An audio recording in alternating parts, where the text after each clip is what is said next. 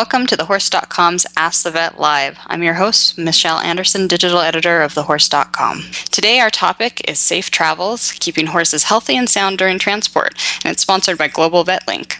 We're joined today by Dr. Josie Traub Dargatz, who is a professor in population health section of the Department of Clinical Sciences at Colorado State University's College of Veterinary Medicine and Biomedical Sciences in Fort Collins. She is also a board certified practitioner in internal medicine, and she's kindly offered to let me call her Dr. Josie tonight. Welcome, Dr. Josie. Thank you. Our other panelist is Dr. Faith Hughes, who is a board certified surgeon and a partner at Peterson and Smith Equine Hospital in Ocala, Florida. Welcome, Dr. Hughes. Thank you. So, for this topic, we received hundreds of questions, and we're going to try to get to as many as possible over the next hour. If you have a question that you'd like to ask live, you can enter it into your browser that's in front of you. But please give us about 15 minutes into our program before you start sending those in. Unfortunately, we won't get to all of your questions, but please listen because we may cover a topic that is similar to a question that you have submitted. We're going to be talking about infectious disease, injury, safety, and comfort during transport tonight. We have a lot of ground to cover over the next hour, so let's go ahead and get started. Uh, doctors, are we ready? Yes. Okay. So, our first question is about infectious disease, and we're going to start with Dr. Josie. And this was a question that was sent in via email, and it's asking How do we know that horses we're transporting are not carrying strangles or other infectious disease? Dr. Josie? So I think important considerations are looking at the horse and seeing if they're showing any signs of uh, being sick, being off feed. Uh, with strangles, we might see a nasal discharge of pus, swelling of the lymph nodes around the head and neck. But most importantly, uh, most of the horses that would uh, have clinical strangles uh, would have a fever. So taking the temperature uh, and seeing that it was elevated and then pursuing what might be wrong uh, would be very helpful. I think the other aspect is knowing the history of the horses, uh, where they came from, and the herd history. so we shouldn't be transporting sick horses um, or horses have been exposed to sick horses.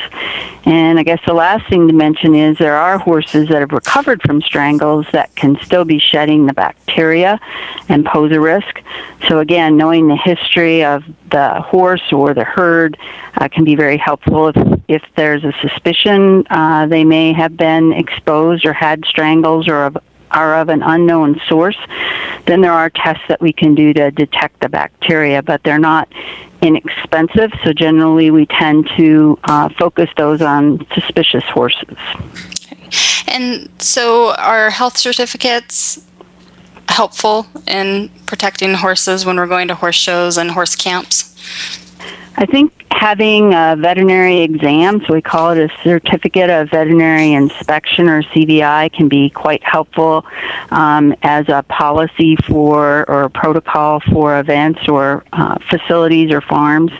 Um, many of those are um, effective for up to 30 days. So a horse could get sick after the inspection, but certainly having one uh, is yet another level or layer of uh, helpfulness in knowing the horse was examined by a veterinarian. But I also think knowing the source and um, speaking to the people that manage the horse can be very helpful as well. Okay. So we have another question that I'm going to toss to you, Dr. Josie, and it's from Susie, who is in Nashville, Tennessee, and she's concerned about equine herpes virus, and she wants to know what she can do to prevent exposure of her horse to the virus if possible when she's out showing and trail riding. And and I think um, she specifically was interested in um, cleaning or disinfection of stalls. But I think to start with, um, again, knowing the health status of other horses that you might be riding with is um, important. Um, not uh, sharing equipment, uh, using communal water sources, taking your own bucket, keeping your horse at your trailer if possible uh, can be very helpful in limiting exposure to horses that could be shedding this virus. Um, then I think the other is she asked specifically about uh, disinfecting stalls. And I think there, um, the important thing is to understand that the most important thing is to clean uh, first uh, before considering how to disinfect because cleaning out soil bedding uh, and then washing the surfaces uh, can be very helpful in reducing both viruses and bacteria. And very few disinfectants are effective if there's organic material present. And then using a disinfectant that's a broad spectrum that uh, can be effective in organic material. There's a very good um, point by point description of disinfecting a stall at an event on the California Department of Food and Ag uh, called Biosecurity Toolkit for Equine Events. And uh, I think, you know, there's a a good way to go through the process in that particular document to see the, the steps that one might go through. Okay. And uh, Dr. Hughes, do you have any advice that you offer your clients who are going out to horse shows and want to protect their horse from from catching something while they're out? Well, I, I think if we if you start off with a healthy horse, and, and Dr. Josie's really covered all of the all of the finer points. I don't really have a lot to add on that one. Okay. Um, Yes, I might just add, you know, working with your veterinarian um, to be sure that whatever vaccinations they recommend, um, if your horse is going to have various exposures, would be important. And doing that prior to leaving for the event in time, that if there are immunizations, they would recommend those those are done, you know, well uh, in advance of the day you're leaving for the event or trail ride or whatever. Um, and the AEP, American Association of Equine Practitioners, has some general guidelines, but I think it's really important to work with your veterinarian on a vaccination plan. Okay. And Dr. Josie, I'm going to throw another one to you about in, infection, and that's warts. Uh, we have a question from Terry, and he is in Texas, and he wants to know the best way to prevent warts on his horse's noses, especially his young horses, when traveling to new stabling and show environments and horse sales. Right. So I think again, uh, warts are very visible. Unlike some of these infectious disease agents, the horse might be shedding them out of their nose or in their manure. Uh, warts we can see, so avoiding uh, direct contact with other horses that have warts. Uh, warts are caused by a virus uh, specific to horses and mostly affects young horses. So direct contact and also uh, avoiding sharing of equipment, particularly things that would touch the sites where warts would be. Um, so thinking about a twitch that goes on the on the upper lip, um, that's a common area that the warts would be, and then just looking and avoiding horses that have warts. Uh, the concept would be keeping horses with warts apart from those without warts, um, and not sharing. And so our next question is for Dr. Hughes, and it came in from Rebecca Jimenez, who is one of our bloggers on thehorse.com. She does our uh, Horse 911, and she is asking about what injuries you most often see from trailer accidents, and are they most likely to happen during loading and unloading? Dr. Hughes? Well, probably the most common injuries we see are uh, unfortunately the least severe are the loading unloading injuries and the most common would be cuts and scrapes on the head. And of course if you if you can get a horse that will unload smoothly and load smoothly then uh, those type of injuries can be avoided. And if the if you know that the horse is going to be difficult then sometimes a head bumper can be used to prevent that.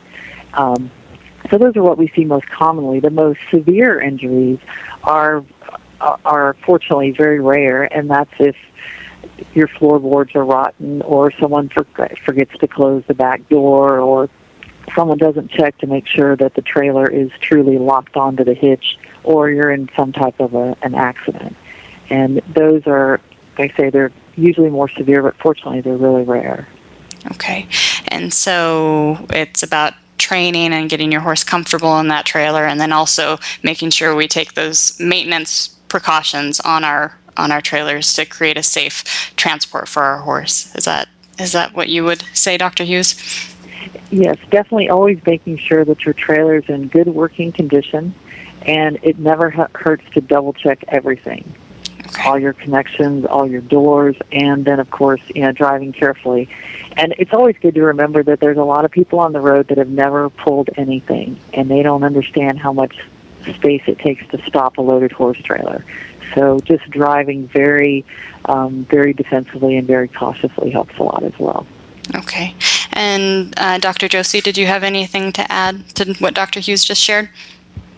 I think the only other thing would be uh, to plan ahead and allow enough time for the loading and unloading so that you're not rushed because sometimes we um, take shortcuts or, or we um, aren't as patient as we might be if we had enough time. So allowing enough time and then also trying to avoid things that might distract the horse during the loading and unloading, um, other horses moving in and out of the area or dogs or whatever. Just thinking about the environment as you load and unload. That's a really great point. Thank you, Dr. Josie. Um, Dr. Hughes, we have a question from Carrie, who is in South Carolina, and she lives in a warm area. And her biggest fear when shipping her horses in the summer is getting caught in a traffic jam and not being able to move and having the horses be overheated in the trailer. What would you suggest to do during this situation, especially if her horses are reluctant to drink water when shipping? Well, there's really two parts to this. If you if you can avoid a traffic jam, then it's always a good idea to do that. I, I would never plan to go through Atlanta at five o'clock in the afternoon. So thinking a little bit ahead of where you're going to end up um, along the road is helpful. And sometimes traveling in the cooler times of the day, traveling at night also will minimize that heat. And I'm in Florida, so I totally understand the heat mm-hmm. issue. As far as horses drinking, it's never a bad idea if you if you're worried about being stuck in a traffic jam, which means being stuck in a place that you don't have access to water. It's never a bad idea to bring at least a few gallons of water to take care of the horses in that situation. But there's always the question of whether a horse is going to drink on the road. And there are some horses that they don't care what kind of water you offer them, they're going to drink it but there's some horses that are pickier than that. And so there are some tricks that work fairly well, but they have to start at home. The horse has to be trained to sort of drink water that tastes a little different, but at least that it always tastes the same when they're on the road. And some people will add a little bit of Gatorade to their horse's water. Some people will add a little pack of Kool-Aid to their horse's water. There's actually a product called Horse Quencher out there that looks like uh, really looks like a little bit of horse feed, and you put that in the water bucket. It comes in a couple of flavors, and a lot of horses drink really well when that's added. Um, there are horses that just uh, don't like different levels of chlorination or other chemicals that are in the water. And some people will get these uh, filters that you can buy at RV camping supply stores that you just screw onto the end of the hose. It's a, a little 12 inch long filter. And so at least all the water that comes through that filter tastes the same. But it is important that the horse get acclimated to that at home before you try it on the road. I have one of those picky drinkers at home, and, and they can definitely be challenging. Thank you, Dr. Hughes, for, for that advice.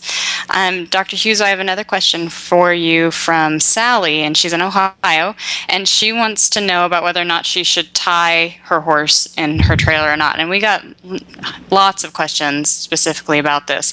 Should we tie our horses in the trailer, or should we let them stand loose? Dr. Hughes, what are your thoughts? Well, it depends on the horse and it depends on the trailer. As far as the horse goes, it trailing your horse is certainly not the time to train the horse to tie. If the horse is not used to being tied in their life outside the trailer, then I definitely wouldn't recommend tying them in the trailer the other part of it is what is the configuration of the trailer? We want the horses to be confined. We want them to be steady and have some room, but we don't want to give them too much room. If you have a, for example, if you have a large stock trailer and you had a horse just walking, you know, loose in the whole trailer, the movement of that horse from one end to the other at any speed could actually affect the driver's ability to stop the vehicle. So we don't want the horse to, to have that much room to move, but confining a horse in a slant stall or a small box stall, then in many cases is fine not to tie them. But we always have to keep in mind that we're not always hauling just one horse, and they all have to fit in and they have to stay in order, and we don't want them to hurt themselves or each other. And so, in many cases, tying is the answer, and we just want to make sure that we tie them in such a way that they can't get tangled up in anything, but their heads are not tied too high or too tight so that they can't have normal head carriage and they can move around just a little bit. So there's not really a single good answer to tying or not tying. Okay. So, just as a follow up to that, uh, what kind of injuries have the two of you seen in your practice of, of horses who have been injured either because they were tied or were not tied? Um, Dr. Josie, have you seen any injuries like that? Um, it's mostly been when um, there hasn't been good coordination on a horse that's tied and somebody opens the back end and the horse anticipates they're going to be able to back out and they get to the end of the lead and they start to panic and scramble and then certainly there can be some injuries. I have to say I haven't really seen any with horses untied although you know, I have had people tell me that some horses will um, bite another horse in the trailer, and those can actually be quite severe injuries. So I, I think this being sure the horse is restrained enough that they're not, um, you know, impacting another horse that's in the trailer negatively. Okay. And what about you, Dr. Hughes? What kind of injuries have you seen related to tying or not tying horses? Um, as far as injuries go, probably the worst that I've seen has been when horses have been tied and have gone down in the trailer, and uh, it's very difficult to get them loose. It doesn't always result in a long-term injury, but it's a fairly dangerous situation for the horse with potential injury to their head and neck, and it's a definitely a dangerous situation for the handler. Okay. So I think that is, we're really mostly talking about normal horses here, but there are a slightly different set of rules that apply when you have a horse that you expect uh, might be unsteady or might go down in the trailer. And those are horses that I would not recommend tying. Okay. So what kind of horses would be likely to, to go down in the trailer? Um, horses that are colicking and are being shipped to a referral facility horses that have have any kind of neurologic disease, and some horses that have lameness issues. Okay. That we're not sure that they're going to have all four legs to stand on. Okay. Sometimes they they will do better if they have their head to balance. Uh, really, really important for us to remember when we get in those emergency type situations. Um, our next set of questions have to do with senior horses, and there's a, a, lot of you out there listening who are taking care of aged horses, and we got a ton of questions on the old guys. And the first question I'm going to toss out to Dr. Hughes, and this is from Allison. She's in North Carolina, and she is transporting a horse um, every summer, she transports a horse from North Carolina to Vermont and back again four months later. Uh, and the horse, actually, there's two horses, and they're getting older. And she wants to know what she should be watching out for during the trip to make sure that it isn't too stressful for them to make this trip annually. What would you be looking for in those horses to say that they, they don't want to travel anymore? Well, I think if they if they're healthy and they're doing everything they've done before, then that would not stop me from wanting to travel with them. They're they're safe to travel. You just have to change the way that you travel a little bit with them. And the cool thing about old horses, older horses, and 19 or 20 is not really that old, by the way. but the cool thing about horses as they get older is they usually don't get very excited about getting on and getting off. So it's not as big a deal to give them a little more of a break. When you when you give them a break, let them come out, walk around a little bit, and they'll get back on the trailer. Um, versus a young horse that maybe it was a it was a big deal to get them on, you're not sure that you're ever going to be able to get them on if you take them off again. So maybe shorter intervals uh, between breaks and breaks that involve letting them actually get off the trailer and walk around a little bit. As far as your the length of your driving days, you have to look at where your stopping points are and what your resources are there. But you may find that maybe it takes you two days instead of one, or three days instead of two as they get older. And it, it really will not hurt them to maybe have just like might not hurt you to have a little bit of aspirin. It may not hurt them to have a little bit of a nonsteroidal drug if you feel that they're a little bit stiff, or um, or as they get that way, if they get a little bit older, you know, a little bit of nonsteroidal before they go and while they're on the trip. Okay. And Dr. Josie, I have a follow up to that question concerning the these older guys in the trailer. Should we be more concerned about infectious disease in the older horse when we're transporting them and taking them places? Well, I think that's a really uh, interesting question. Um, I think you can look at it two ways. One is the older horses have uh, been out and about and therefore potentially have developed immunity to some of the common causes of infectious diseases. And so that's a positive. On the other hand, if the older horse has a condition uh, that's called Cushing's or Cushingoid syndrome, it's an endocrine disorder, uh, it may make them more susceptible to infection. So I think, um, again, suggesting the horse have an annual exam by the veterinarian uh, that works for the owner just to uh, check those things out in advance would be uh, important consideration. Okay, thank you. Uh, we have another old horse that is going to be moving, a 25 year old Percheron owned by Christine, who's in central Michigan. And she wants to know what she can do with her horse who's arthritic but otherwise healthy um, to make sure that she's getting enough rest and also enough feed and water during the trip. Dr. Hughes? Well, this is definitely a horse that I would I would make a plan with my veterinarian about she's got some arthritis, so can we give her a little bit of medical support there, which is again probably going to be a non-steroidal drug? Um, can can we do that? It's just like us taking Advil or Aleve. As we get older, as I get older, I can't stay in the car for quite as long without being a little bit stiff when I get out. She's in the same place four or five days for the trip is, is certainly a good plan, and obviously resting at night. As far as feeding and watering her, um, yeah, I think water should always be offered every time that we stop. Um, every time we stop to check them, every time we stop to get fuel, we should offer offer them water. And as far as feeding, usually most horses are fed twice a day, and I think it's just important to feed them before you leave and give them a little bit of time um, rather than feeding them in the trailer as you're traveling. Feed them before you get started. Give them an hour to sort of let that settle and then get on the road. And then in the evening, um, unload them, let them stretch their legs, and then feed again. And usually they will stay on a, a fairly good feeding um, plan with that. Okay. Um, and we have a follow up question that's come in from the audience uh, from Carrie in South Carolina, and it's going back to keeping horses cool while um, stuck in traffic. Um, she is saying that she always leaves early or late during the heat season or the hot season, and she brings her own water to make sure her horses will drink. She's wondering if she were to get stuck in a traffic jam, maybe due to an accident, what she can do in the trailer to make her horses more comfortable. Do you have any suggestions? Either one of you? maximize ventilation as much as possible. Okay.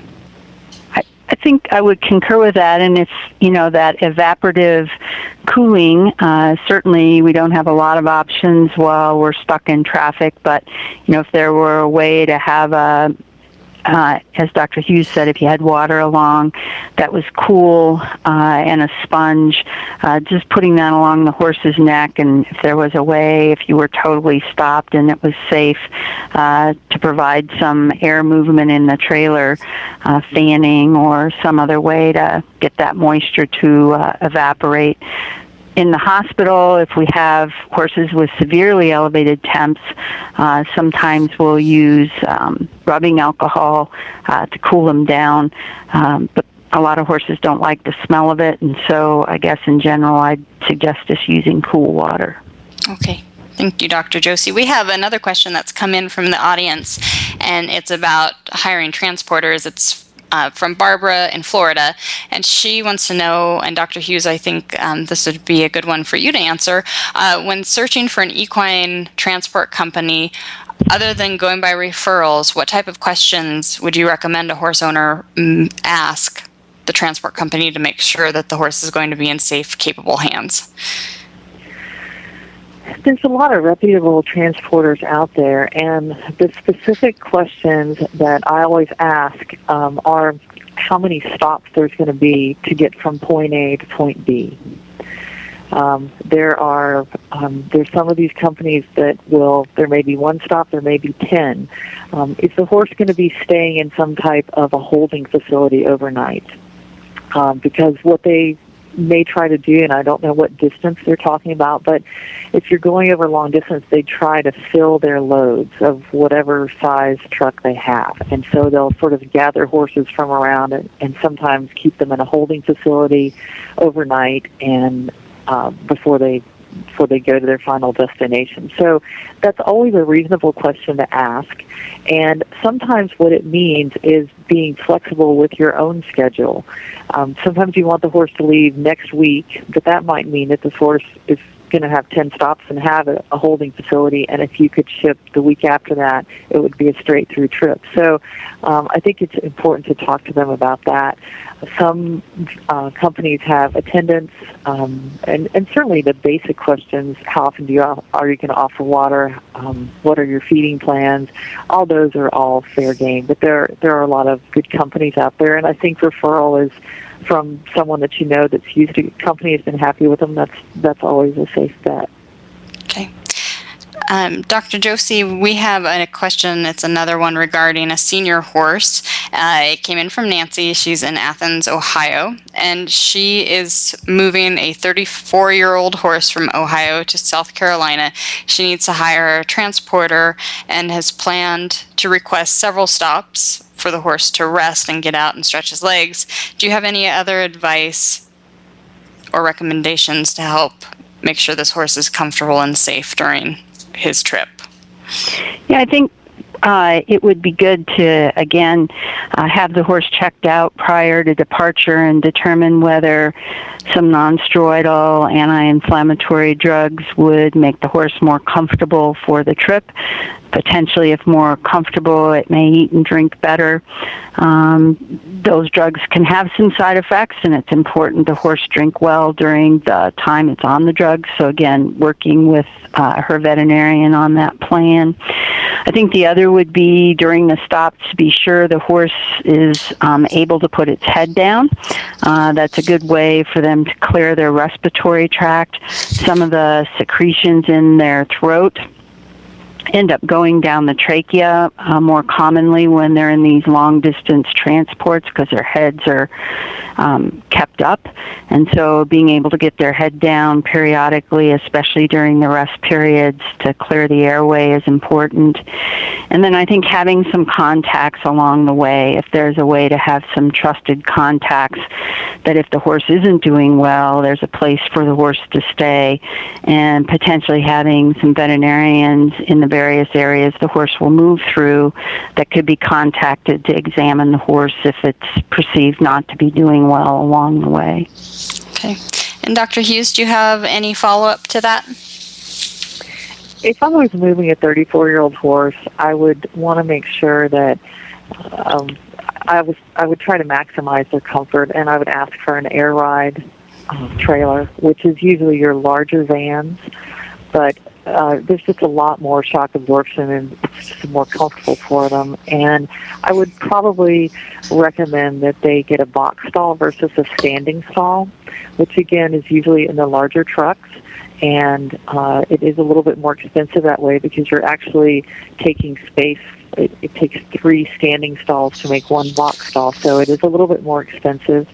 But I would consider doing that for for the older horse. So, our next question that came in was extremely popular, uh, and I'm going to toss it over to Dr. Josie. And it is whether or not people should use shavings in their trailers or just have the rubber mats down. And this came in from Marianne in York, Pennsylvania. Dr. Josie, what do you think about wood chips or shavings in the trailer? Well, I think there are pros and cons, and I think it probably depends on the the length of time the horse would be in the trailer. So for shorter transports, I think dry, clean rubber mats, uh, from my experience, work very well. Uh, I think there are some male horses that are reluctant to urinate on those mats because the urine splashes up on their legs, and some form of bedding reduces that splattering, so they might be more comfortable on shavings, particularly if there was a longer distance they'd be going. The downsides are um, they potentially that bedding can blow around and make the environment do- more dusty during the transport. And then I think you also need to have a plan where that soiled uh, bedding material is going to go uh, upon your destination or wherever you're going to stop to clean out the trailer. There'll be more uh, material that you'll have to deal with in cleaning up. Okay. And so those geldings that don't want to urinate on the mats or during trailering, are there any secondary issues other than discomfort for them?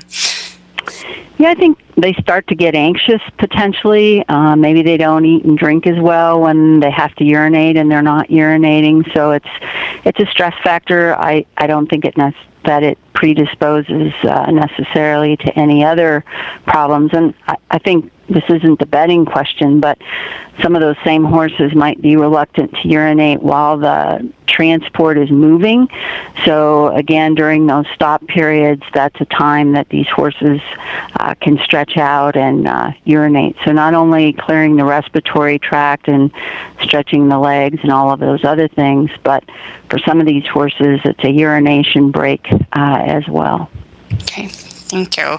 Um, Dr. Hughes, we have had a question come in from Cherie, and she's in Costa Mesa, California. She's listening live right now, and she wants to know if you have any recommendations on how to keep a spooky or anxious horse calm during transport. Do you have any suggestions for her? Well, the goal is to make this a boring event for the horse. And so anything that can be done prior to tra- the major travel as far as um, make the horse as comfortable as possible around the trailer, in the trailer, short rides, um, maybe with a friend, um, maybe eating in the trailer, just you know something something that makes it not a very exciting place to be. Um, just to sort of desensitize the horse. That's really that's really the best plan. Uh, if you have a if you have a, a trailer that you can put another horse in that the horse is a good a good model for the spooky horse, then that usually helps tremendously. Okay. And Dr. Hughes, we had a question came, come in from Bainey in Florida, and Bainey wants to know if you feel it's safe for horse trailers to have their windows down, the slant load trailers to have their windows down during transport, either with the grids closed or the grids open where the horses can put their heads out. Um, I, anytime that you choose to leave the bars or the windows open, if you're going to be going very far, I do recommend wearing a fly mask because there's a lot of uh, just dust and small particles that horses have enough problem protecting your eyes when they're not moving, but they have a harder time protecting them when they are moving. So if they're open, then a fly mask is a, is a really good idea. I'm pretty comfortable with the, the bars being up with the windows open, but as far as um, the bars being down and having the windows completely open where they can stick their heads out, I think there's the potential for them to get in trouble there, um, just just from unforeseen events on the road. So uh, I, I don't recommend while they're moving to have the windows all the way down with bars open. Okay. And Dr. Hughes, a follow up to that, have you ever treated eye injuries that resulted from transporting horses? Probably. the truth is that on many eye injuries, we're not really sure where they started because they don't always get found immediately. But I would tell you that I'm pretty sure I've treated some that have started with transport. Okay. Uh, we have another popular question, and Dr. Hughes, I'm going to uh, hand this one to you, and it has to do with shipping wraps. Uh, Lauren from West Palm Beach, Florida, wants to know should she wrap? Should she not wrap? Uh, if you do recommend wrapping, should they use polos? Uh, and wraps or a shipping boot that velcros on and if it's hot is it okay for those to be on okay, there's several parts to this. First, I look at how long we're going to be traveling. And if it's a short trip, wrapping is really not necessary. If it's a long trip, there's some types of wrapping that are probably helpful. If a horse has adequate room in the trailer, then it's not very likely that they're going to have a problem stepping on themselves or somebody else. And that's why they don't necessarily have to be wrapped for a short trip. For a long trip, we're asking them to stand in basically the same place for a while. And it, and again, they're not that different from us. Sometimes that means that they're going to stock up, and so they could use some support. And so if I'm trying to offer maximum support, then I would apply polo wraps because there's some degree they're sort of like compression socks. You know, they have they have a um, a purpose and but they do require that you know how to apply polo wrap. If you're not comfortable applying them properly, then your shipping boots are probably a better option. They don't offer quite as much support, but they're very easy to put on and to have you know appropriate tension um, for for anyone to apply. Okay. And so, Dr. Josie, I have a question for you from Joe in Paris, California, and it's going back to something we've already mentioned, which is water requirements during travel. Uh, Joe is asking about horses whether or not they really are picky about water from different locales, and is it necessary to travel with water from home to get them to drink? Well, I think some horses are very picky, and as Dr. Hughes mentioned earlier, some don't seem to uh, care that much about differences in water from home and other locations. And I've often wondered if the picky horses that that was some kind of survival mechanism in the past where, you know, they were in the wild and had to choose between different water sources, some of which could cause them uh, disease if they drank it. So, uh, for those that are picky, maybe we should celebrate them in some ways, but it's very frustrating to the owners when they're not willing to drink along the way. So I think that uh, some things that have already been mentioned, which are to acclimate the horse prior to transport to some flavor in the water that then can be used when they're in transport as well. If it's a short uh, trip, certainly taking water from home uh, could be a solution. Uh, the other is uh, as you're on the road and looking for water sources, it's optimal from an infectious disease perspective not to use communal water sources, uh, water tanks, but to use your own bucket uh, and fill it from a hose and, and not let the end of the hose go in the bucket as you're filling it because it can, could contaminate the water that they're consuming. Okay. Um, we are having a question coming in from Erica in Kentucky, and she wants to know. I think I'll send this over to you, Dr. Hughes. If there are ever any health problems um, that could lead a horse to be reluctant to trailer, maybe some physical pain issues uh, that makes them not want to stand in the trailer. Have you come across that?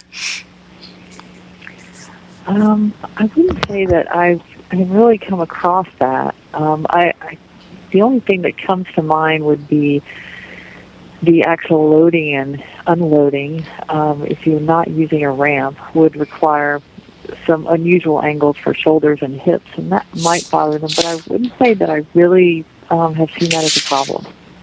Okay. I, I, I, I think we've seen some horses that, you know, especially if um, the person hasn't owned the horse the entire time that they maybe had a bad experience in the trailer during transport, um, some you know rapid stops and uh, difficulty maintaining their balance, uh, or situations that we talked about with aggressive horses that had been in a trailer with them previously, and it never ceases to amaze me how long they can remember a bad experience that they had.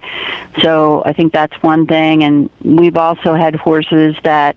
Um, are reluctant to get in one kind of trailer um, that are very willing to get in another style of trailer.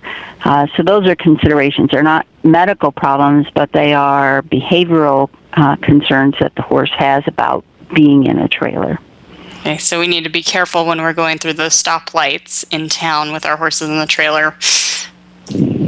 And I think the other, we, we had one situation where the hornets had built a nest in the trailer, and the owner didn't recognize they were in there and put the horse in, and the owner wasn't stung, but the horse was stung during the transport. So, again, just having a look around that trailer to see if there's something that would bother them. And also, Temple Grandin's done a lot about what animals see that we don't see and trying to see things from their viewpoint, their height, things around their legs that maybe were bothering them related to where they are being asked to stand. And and for our listeners who aren't familiar with Dr. Grandin's work, could you uh, tell us a little bit about her? I believe she's a colleague at, at your university. Yeah, she's a faculty in animal science, um, and she's uh, written books. And there's been a TV um, a, a, show about her life, um, and she is uh, autistic and sees things through pictures, and has really been revolutionary in describing uh, what animals see, and have has assisted the uh, cattle industry and how to move animals from in various areas, and also has given uh, lectures on uh, how to work with horses in various situations and the, the horse's perspective on a lot of the things that we have difficulty getting them to do. What's the horse's perspective on that? Mm-hmm and and that one horse's perspective was he didn't want to be in with a hornet's nest, and I don't blame no. him on that. uh, we have a follow up question from Joe in California uh, who was asking about water needs, and sh- and she would like you to define a, a, short trip versus a long trip. Dr. Hughes, what are your thoughts on that? What is a, a short trip versus a long hauling trip? A short trip, I would say it's two hours or less. Okay. So anything longer than that, those 14 hour days, that's a long trip, huh? That's a long trip. yeah. um, so, Dr. Hughes, uh, this is a related question from Barbara in Nevada City, California, and she goes every year to Idaho to go trail riding. I'm sure she does some beautiful riding up there in Idaho, and it is a 14 hour trip. Um, like I just mentioned, she wants to know how long is too long to travel without unloading her horses for a break ideally, it, it would be really nice for them to get to get off of the transport at least once during that 14 hours. A 14-hour trip is is um, it's about as long as you probably would consider driving in a day, but it is doable. Um, so I, I think a lot of that depends. She's she's been doing this for a while probably, and probably has a feel for how those horses handle it. And different horses will handle trips uh, differently. But uh, ideally, we're going to check on them, offer water every time we stop for any reason, and if they could just get once to get out and stretch their legs and urinate, that that would be ideal. Okay. And we have a question from our live audience. Heather in North Carolina would like to know if she should offer water during the entire trip or only during stops. Uh, Dr. Josie, do you have thoughts on that? Well, I think other than, um, well, I guess I'm a little confused by the question because I don't quite see how she would offer water constantly unless she had water in a bucket in the trailer. And I haven't tended to think that was the best idea because it could slosh out and splash on the horse, depending on the transport. Some of the big transport rigs, the, the buckets can be secured well, and the horse can certainly access them for the entire trip. So it probably depends on the setup of the trailer. I think if they're offered water uh, every few hours, uh, that should be sufficient from my perspective, unless the horse had some medical problems where it needed more frequent access to water than that. Okay. Um, I have a question for Dr. Hughes from Lori in Texas, and Lori wants to know if she should worry about road noise and her horse, and if using some ear puffs to keep that sound down for her horse would be helpful. Dr. Hughes, do you have any thoughts on that? Well, I think that depends on the temperament of the horse and also what type of trailer you're using. Most of the time, I don't usually consider the road noise to be a major problem. Most horse trailers are fairly closed in.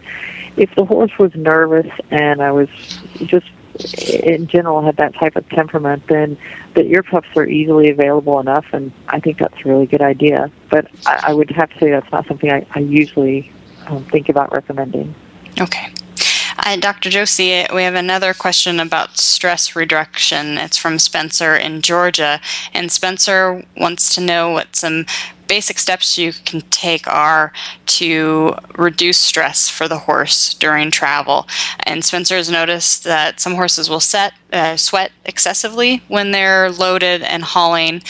Is that a concern? And if the horse seems to have an angry or anxious attitude when loaded, is there anything that you can do for that horse? Um, right. So I think it, it kind of goes back to some things we've addressed and trying to figure out why the horse might be having this anxiety uh, response to the trailer. And some horses, especially younger horses that are getting used to trailering, um, may benefit from having a buddy, um, particularly a horse they bond with at home, uh, transported with them. Uh, we've certainly had some horses that um, have difficulty trailering, and when they've come to the clinic, they've come in with a buddy because it markedly reduces the stress for the more anxious horse.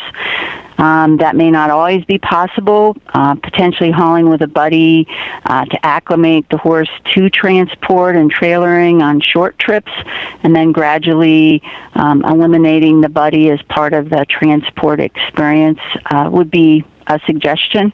And then also just trying to figure out why is this horse so anxious about about the transport.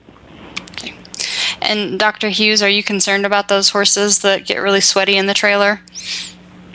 Um, I, I don't really have any additional comments on uh, other than it is usually more of anxiety, I think, than anger. And it, it, again, anything that we can do just on a daily basis, the preparation for making this just a boring, uneventful trip for this horse will probably avoid a lot of the excessive, well, the anxiety and the sweating goes with that.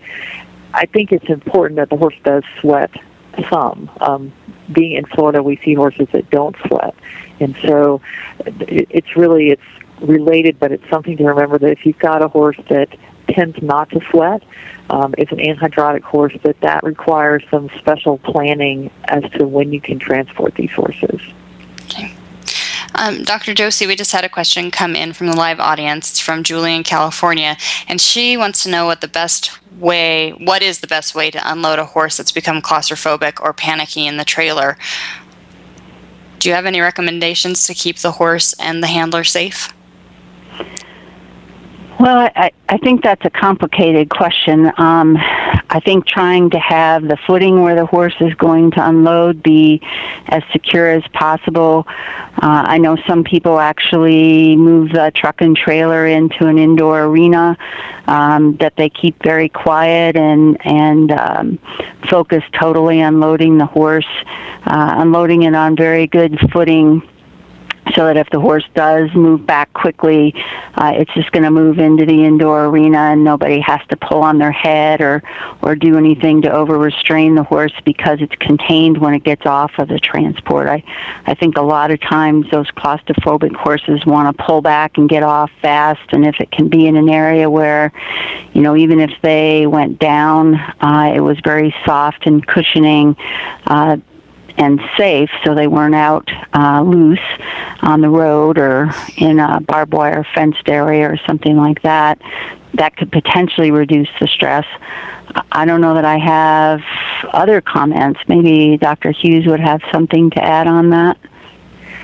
Those are horses that I really like to have a ramp instead of a step up on a lot of horses really worry about that step, especially when they're going backwards. And so, at least in the beginning, until they become comfortable with unloading, I really like to have a ramp available, a trailer with a ramp. Dr. Hughes, we've had a follow up question on the um, whether or not to wrap your horse's legs while they're being transported uh, question that we had earlier. This is from Heather in Kentucky, and she wants to know if you would still recommend using uh, wraps and on a horse if it's excessively hot out. Is there any concern about overheating the legs? No, I really don't worry about that. I don't. I don't really worry about that at all. Okay. I think one of the concerns people might have in that is, um, you know, if they've seen sweats put on horses in hot weather where there's a plastic wrap with some medication under it and then a bandage, I think those certainly can um, have some adverse outcomes if it's very hot temperature wise. But if the material would breathe, I would agree with Dr. Hughes that it wouldn't be that concerning. Okay. And Dr. Hughes, we have a question about a colicky Mini who tends to colic when she is trailered for more than an hour. She also has kidney disease. This question is from Linda.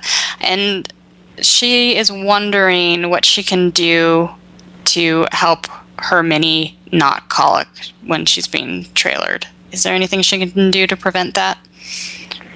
Well, it, it would be nice to, to try to figure out what it is that sets her off, but a lot of horses that colic related to trailing, it, they uh, it's related to their manure gets a little bit hard, and maybe they want to try to have a little bit of an impaction. And so, a lot of times, what you can do with those horses is you can have your veterinarian give them some mineral oil, which is a laxative, and some water with a nasogastric tube prior to shipping and that way you've sort of given them a, a pre-dose of water and a laxative and many times that that kind of smooths it over and that's probably where i would start um, there may be some consideration of if they think that it's that she has some type of gastric ulcer disease but um, and obviously you can explore that with a scoping of the stomach or we don't necessarily always tell people to to give an anti-ulcer product, but that's that's a thought um, on there as well. But I would probably start with some oil and water prior to transport.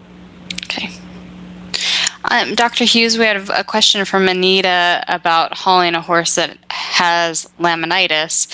Her horse is a gelding who's 17. She needs to haul him five to seven hours. He tends to be sore when his toes get a little long, is sound after trimming what's the most comfortable way that she can transport this horse with laminitis?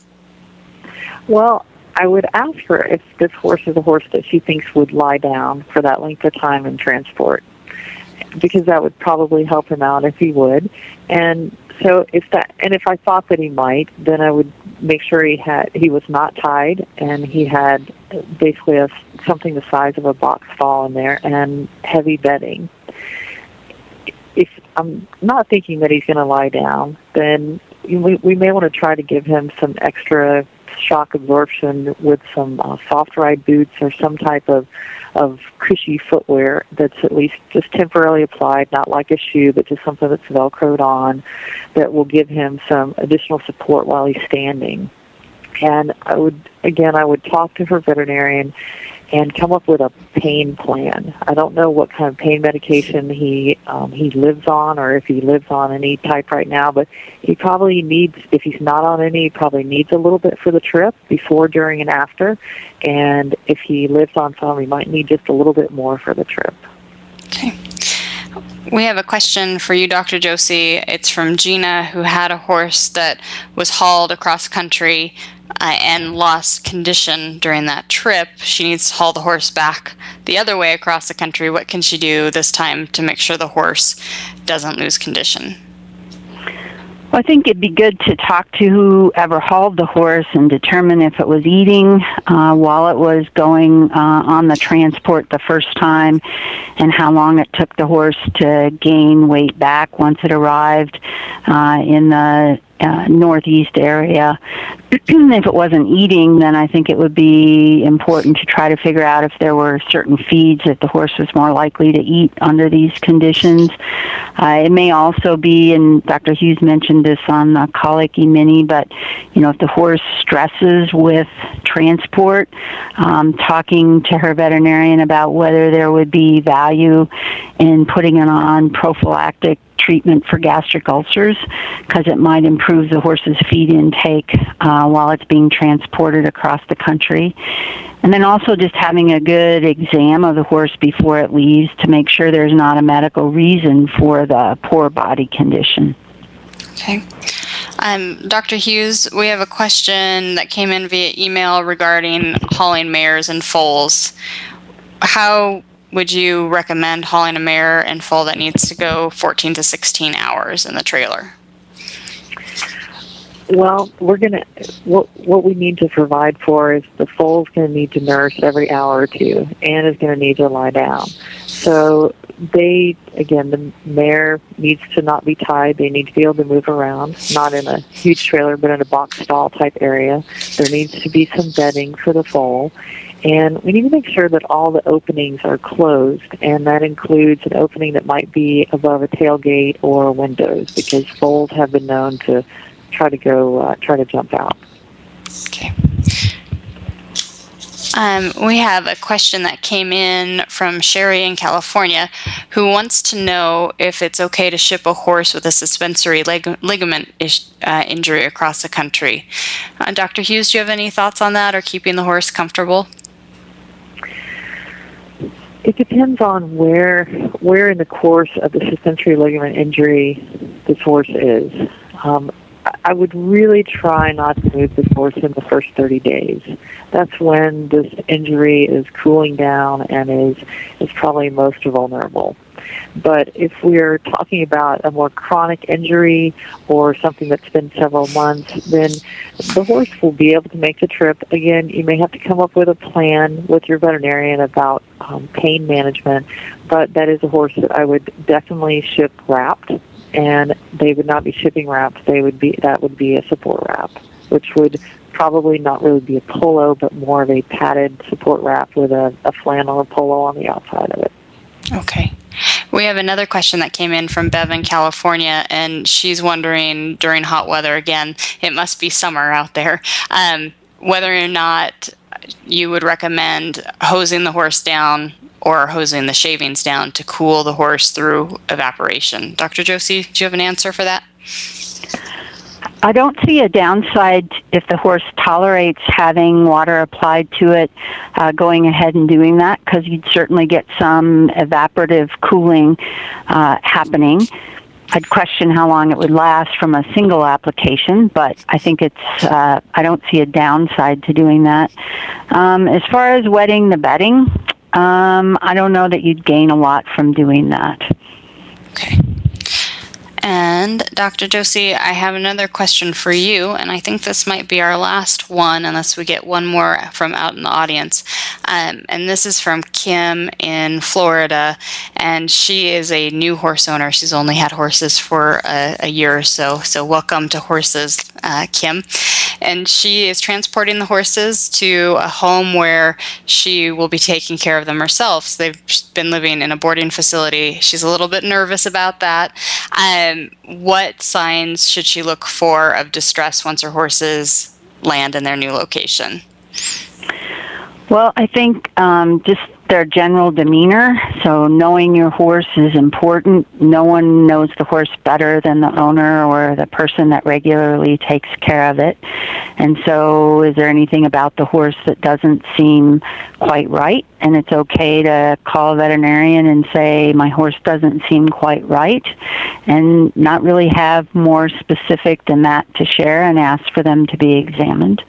Um, I think it'd be important to be sure the horse was walking around the stall or paddock uh, without reluctance because some horses can develop um, problems in their feet or legs from the transport itself.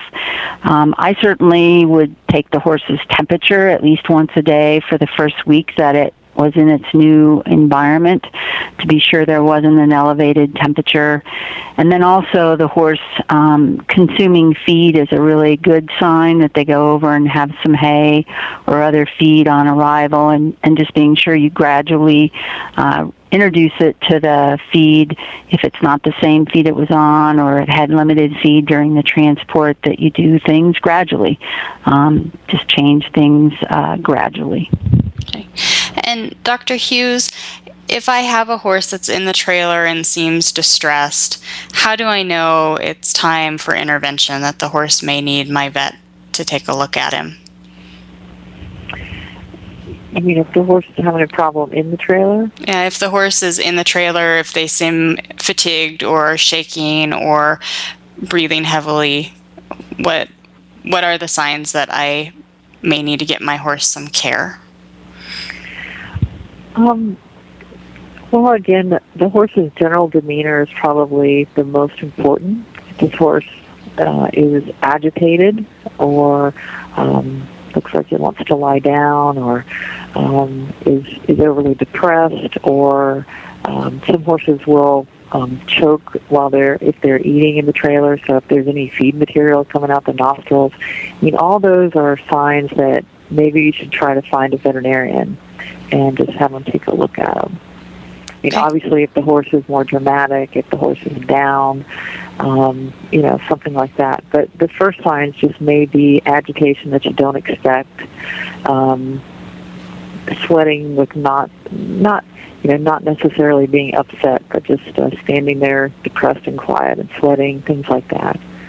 Okay. And I I guess I would add to the after a horse is taking a long trip back to Kim's question, I would really watch the horse's manure, and I'd want to make sure that they're that they're passing normal manure, and that they pass some manure within six to eight hours of getting to their new destination, and that it doesn't look too dry and hard. Well, that is all the time we have for tonight. Thank you so much for your great questions and for joining us live during the past hour. Also, a special thanks to our panelists, Dr. Josie Traub Dargatz and Dr. Faith Hughes, and our sponsor, Global VetLink.